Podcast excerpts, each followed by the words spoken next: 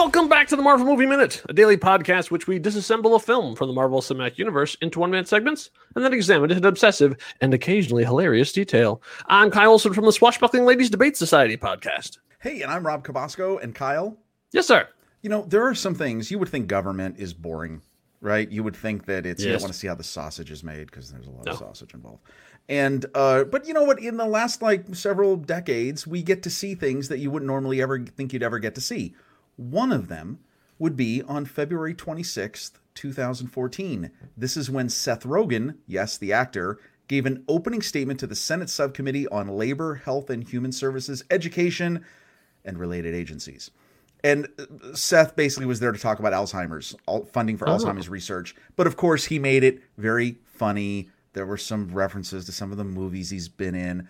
I, I think this is, as it was noted by, I believe, Senator Tom Harkin, this was probably the once and only time that the words "knocked up" were entered into the into the Senate record from a meeting. I mean, ridiculousness, right? And I think I can say that. Uh, so this was in that, and you know, you could think back, and especially in the last maybe twenty years, I know uh, people remember uh, Stephen Colbert. He in character one time spoke, and this was the a House. It was a House Judiciary Subcommittee meeting, not the Senate, which we're like talking about in the movie right now. But why? How can we even see all of these things? They're they're brought to us by the fine and good people at C-SPAN, the Cable Satellite Public Affairs Network, which is an American cable and satellite television network created in 1979 by the cable television industry as a nonprofit public service. It televises many proceedings of the United States federal government as well as other public affairs programming. And yes, you you guys didn't hear it. I'll edit it out. that was some patriotic music playing behind me there while I said it. Uh, anyway, it's awesome because that's what I mean. When you look at this now, this scene playing out with the theatrics of conversation between warring factions, right? This plays out in our government all the time, and we get Oh, to see it live thanks to C-SPAN. Thank you, C-SPAN. I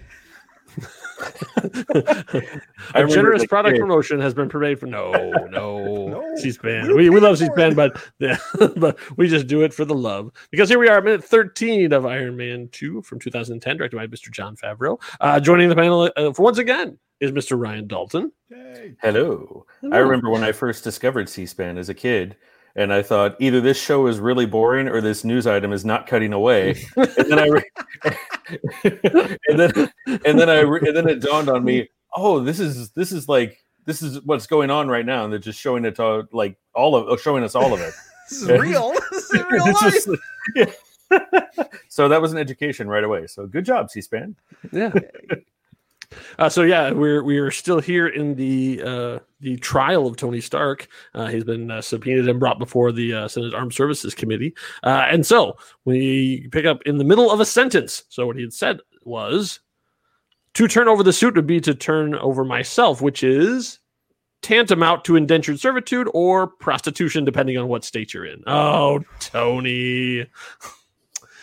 I'm glad he didn't say the S word because that could have gone very, very badly.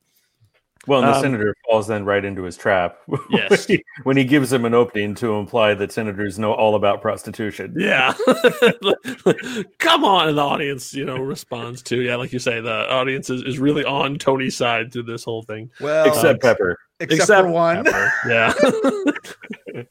so he turns to to look, uh, yeah, exactly, at everybody else, and they're all laughing and stuff too. And Pepper is not, and he, he even, I think, it mouths no, and she shakes her head. You know. But Um, do you now wait? Now, do you get from this? I think this moment is the first real tangible sign you're seeing legitimate flirting between Tony and Pepper.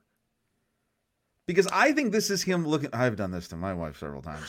Where like you're in public or so, and you're making a joke, and I'm I'm not making the joke for everyone in the room to laugh at. I am only making that joke for my wife to laugh at or to be infuriated with me because both show my affection for my wife.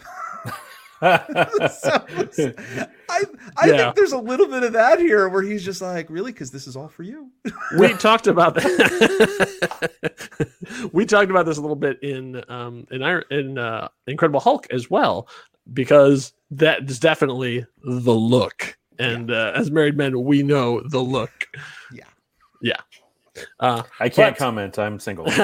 Oh, well, trust it. That's what Oh, you'll yeah, you'll of know. That's it. You'll know. Um, then your significant other gives you the look. Um, Exactly. so, uh, but then, then everything changes because the senator uh, asked to call in an expert to talk about this, and this is where the whole movie changes because. Ladies and gentlemen, the greatest character in this entire film, Justin Hammer. I I totally agree with. I yes. Yes. Ha- uh, Justin Hammer is one of the greatest characters in all of the MCU, and certainly the greatest character in this particular movie. He is ter- tragically underused from here on out of the MCU, but yeah, he is my favorite in this. I really Anytime he's on screen, we saw fantastic. him. Yeah, I wish we saw him pop up more often because he's Yeah. still good in this. He could have been a, like a recurring foil for all the stuff, but uh, yeah. But but that's fine because it's Sam Rockwell, and Sam Rockwell's doing fine. Uh, so let's talk a little bit about Sam Rockwell. Uh, he grew up in San Francisco. He went to school with Aisha Tyler and Margaret Cho. Uh, his first big movie was actually the original live action Teenage Mutant Ninja Turtles. What? Yeah, he plays a the henchman, head right? of like the yeah, he plays like the head of the punk kids, like that the Mhm. the foot are recruiting or whatever. I actually was going to pull an audio thing of it, but the problem is is that scene has a song playing behind it, so I thought we might get tagged by the copyright cops if we tried to play it. But uh, if you remember in for the movie, and I, I'm not surprised if you don't, uh, there's a scene where like the uh, kids are being recruited and like uh, he's sort of taken around and. They're like walking the stairs, and like you can do anything you want here. Like you can do. Then they're like, "Can you smoke?" And he like pulls out two cartons of cigarette. And he goes, "Regular menthol." Like that was that was Sam Rockwell. um, and so he continued working uh, all through there. His first big break, though, was in 1999 with The Green Mile, by basically novella or the series of, of chapters uh, published in sequence by Stephen King. Um, and then, uh, of course, I, we know him from Galaxy Quest as Guy. Uh, he was the the the surprise villain in the original Charlie's Angels movie. Uh, and he also played Zaphod Beeblebrox in the uh, Hitchhiker's Guide to the Galaxy movie that Disney put out. Um, he's here in this movie because of Made, because he played a very small part in Jon Favreau's Made. And when they were putting together the list of people he wanted to be, his name was on the list. And so they're like, we need to find something for Sam Rockwell to do. And so uh, that happened. So that let's leads us to an interesting conversation because when this movie was originally put together, Justin Hammer, the character, wasn't in it. Uh, originally, the the whole villain scheme was going to be totally different. It was going to be Boris. Rob, remember Boris? Yes. Boris was going to be in this movie. The playing the part that Whiplash plays was going to be Boris. And then this character was going to be a Russian weapons dealer, basically like same kind of thing, but he would have been a Russian guy coming in to talk to the senators. Uh, Glasnost. Do you Uh, think? Do and you so think he would have? He would have also.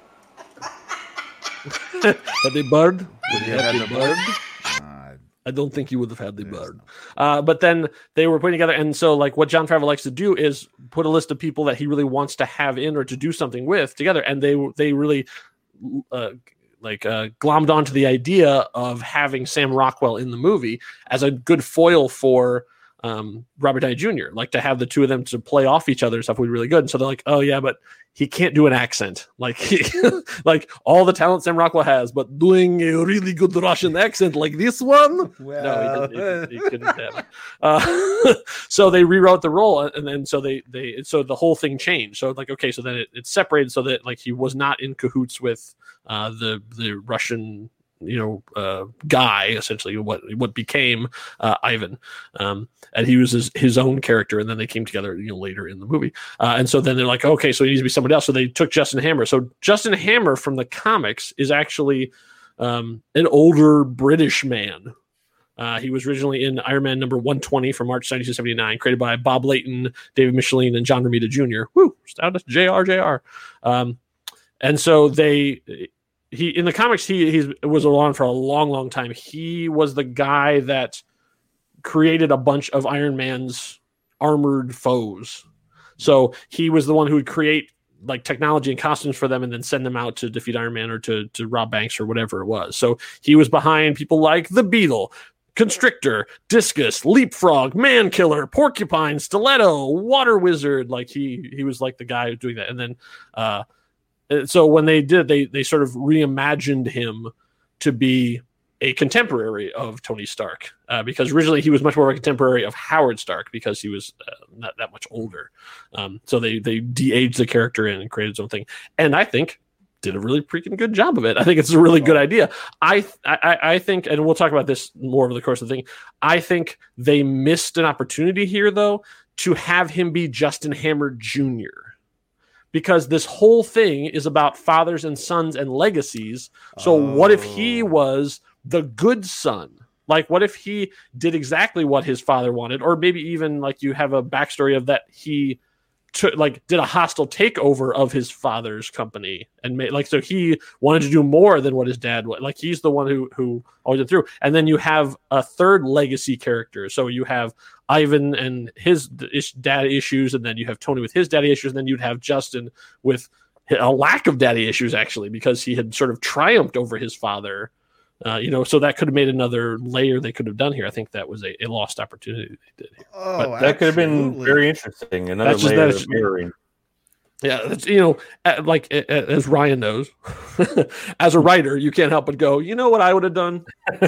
oh, yeah. Even in movies you love, it's uh, well, if if it's a movie you don't like, it's satisfying to sit there and deconstruct and rebuild it as as you would. If it's yeah. a movie you love, it's great just to play around in something you already love. Yeah. Uh, and so he, it's a great entrance though because like he comes in and just as he's like crossing the room and you're like, oh Sam Rockwell, that's interesting, and that's oh he's uh, Justin Hammer. Uh, you have uh, Tony Stark already like cutting him. Uh, I have observed Justin Hammer entering, and I'm wondering if and when any actual expert will be in attendance. So it's like, ooh, and the, the crowd doesn't get the big reaction that the prostitution joke did. Uh, no, that was like, funny. Oh, yeah, that's like a almost like a hey, Tony Stark is human moment because the crowd I think doesn't quite know how to react. That's like yeah, a couple of laughs. Some are like, "Ooh, yeah, so, yeah, it's almost kind of catty. It's a little catty." Right. like, ooh. and, it, and it's kind of interesting in that it's all juxtaposed. Like, you know, we get the C SPAN uh, card here, the overlay, as if like we're mm-hmm. watching the broadcast. And so we see Justin Hammer, CEO of Hammer Industries and Department of Defense primary systems contractor, which yeah. goes all the way back to the quick little thing we saw of the Hammer Pavilion over at the Stark Expo. So yeah. all of that now has been connected. But here's what I love already about this character, and I, I I'm with you. I love this character. Mm-hmm. He, his inspiration, if you, I read a thing where they said that Rockwell read the comic books and he did the whole, he got the whole flamboyance. He said of the character, the ascot, like you said, British He's mm-hmm. got the ascot, he's got the smoking robe, all that. But he plays it as a as a guy who is super slick, mm-hmm. super suave, witty, has all it, but then always has those awkward moments where he just pushes it past the line to where then it gets weird. And and we'll talk about this all throughout this movie during when he when he comes up. But here you're establishing it very quickly. And, and the one part I absolutely love in this, it's so nuanced. Mm-hmm he Tony gives him this insult. Mm-hmm. And here's Justin there, and he's got the water glass in his hand, and he just sort of pauses, acknowledges it, but is going out of his way to show Tony, nah, that's not going to throw me today. Yeah, I have that in my notes too. He actually he tips his glass to him. He goes like he, yes. he says that and he goes like touche. Like okay. you know. Because guess yeah, what? He, I'm I'm about to roll out a big uh, a big can of whoop daddy issues on yeah. you. So yeah. so it's it's okay. I can take that. Yeah, he he's so interesting to me as a character. It, just similar to what you guys said about he always struck me as someone who desperately wanted to be cool and yes. uh, you could picture him almost in like if he did a flashback as like the guy like the band geek in middle school who gets tripped in the lunchroom and spills his tray and he's like when i grow up i'm going to show all of you. And uh-huh. and now and now he's this huge massively rich tycoon weapons designer and he's almost there but he's not he still can't get that thing that he always wanted that cool factor and he tries so hard and he overcooks it and it makes it weird. Yeah uh, so i yeah I, I love it. He's so much fun to watch. Yeah, you can see just the the the Tony Stark envy. Like he just wants to be him so bad, or wants to beat him, one or the other. Uh, yeah, both. I, I, and, yeah, and the, thing interesting that we're going to see play out over the course of this thing is that sort of now there's a there's a perception that Justin Hammer is kind of a joke, that he's he's silly or he's pathetic or all this kind of stuff. But like here in the in these couple minutes here and in and in minute 14, he is like presents a legitimate threat because like Yes. w- everything he's saying, you're like, oh yeah, that's that's he's right. Like he's that's like just like with some of the best villains when he like lays out stuff, you go, oh yeah, he's not wrong. He's not wrong about anything he says. You kind of go, Yeah. huh, okay. Um, but yeah, but the, yeah, so he he so he obviously he's been insulted by Tony, and he takes it and then says, "Absolutely, I'm no expert. I defer to you, Anthony. You're the Wonder Boy." And it's like, Anthony, I just love it. He calls him Anthony because it automatically gives you a little bit of like, there's history between these two. Sure. You know, he's a he didn't call him Tony, he calls him Anthony. Uh, I also thought it was interesting that he refers to him as uh, Wonder Boy. What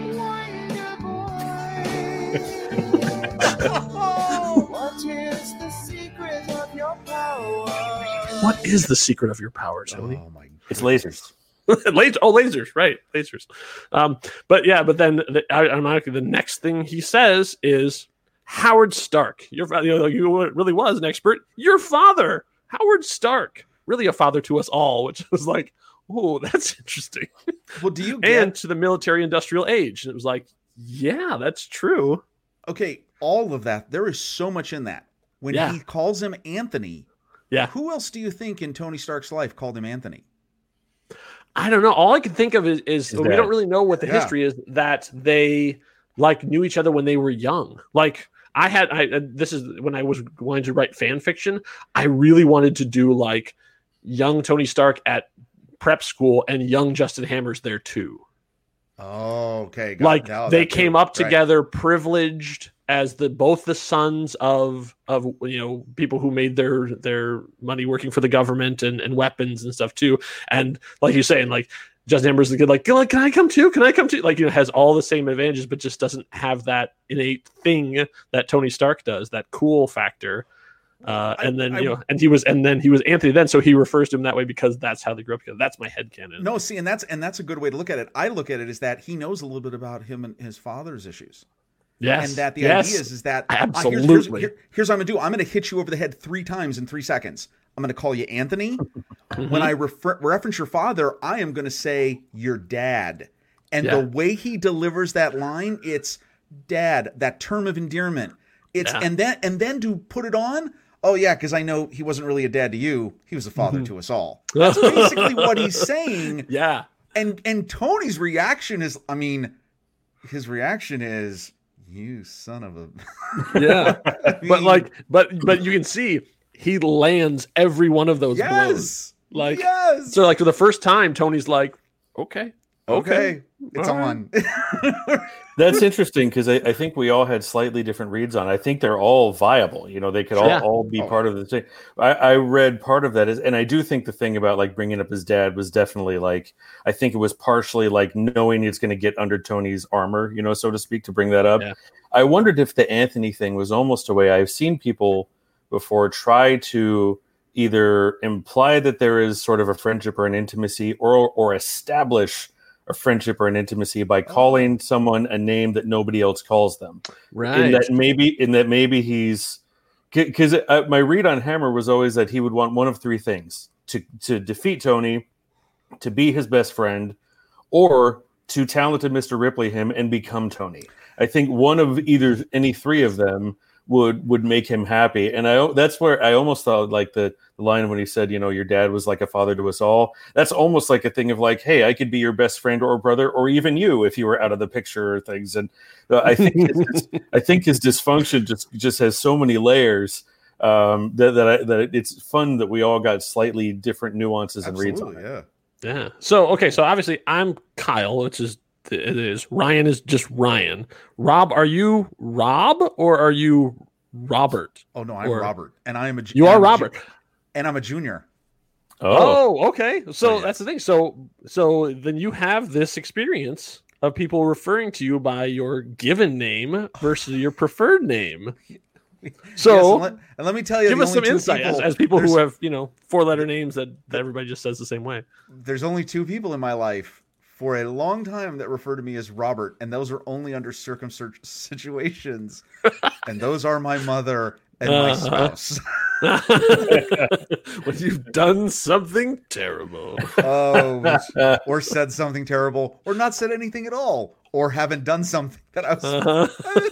I mean, oh, when I hear Robert, then I'm, I You're know like, I'm in trouble. Ooh. but you know, but no, but Ryan, I think that's a great point though, is that he's doing the reverse. Like he's using the he's using his proper name in this situation mm-hmm. because he's trying to have a relationship. He's trying to or even just mm-hmm. give the appearance of a relationship for the for the purposes of the audience there. All of this is good. I mean, here's what's great is you know this is an amazing scene and incredibly well written and well acted because mm-hmm. look at how much you can get out of Yeah. 15 seconds. Yep. That's awesome. It's pretty It's awesome. very it's very well edited too. I love it. Yes.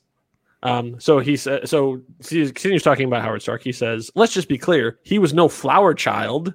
He was a lion. And I love that, that flower child thing of just like the weapons manufacturer who doesn't make weapons. Like that's another shot across the Yes. bow. Yeah. Uh, and then uh, we, they cut to uh, Senator Stearns, ga- Oh. you know, harsh gaze. And that's where our minute comes to an end. Okay. So you have Stearns kind of going, well, he's it's the harsh gaze of, yeah, Yeah, that's right. go, I brought my guy in. so okay, so here's here's a crazy a coincidence. That that phrase, the pairing of the flower child and the lion, Mhm. it's been used before. Really? Believe it or not, I'm gonna we're gonna do another deep dive, political deep dive. Okay. There is a Washington Post story from uh, 1996 where a person, the author was Thomas uh, Patricelli, was replying to David Broder's op-ed column about passing the torch back again, and this was during the 1996 presidential election, where Bill Clinton was was basically given the flower child persona, and hmm. Bob Dole was an aging lion. And that term was actually used in that race, which I was blown away. I was like, is that a coincidence? Because that's such an odd, right? I wonder if there was any influence in using that terminology in here. Because it it did have that whole thing. I mean, if you remember the the race in 96 and you're paying attention, yeah, that was a big that was a big thing between this was truly the passing of a generation.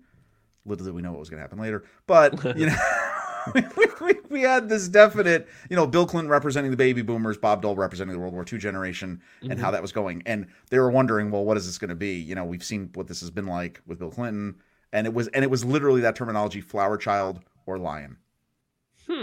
I would not Wow. be surprised. I would put that on, at uh, at Justin Theroux. Like I would Yeah, think that right? that was probably something he did in doing his research.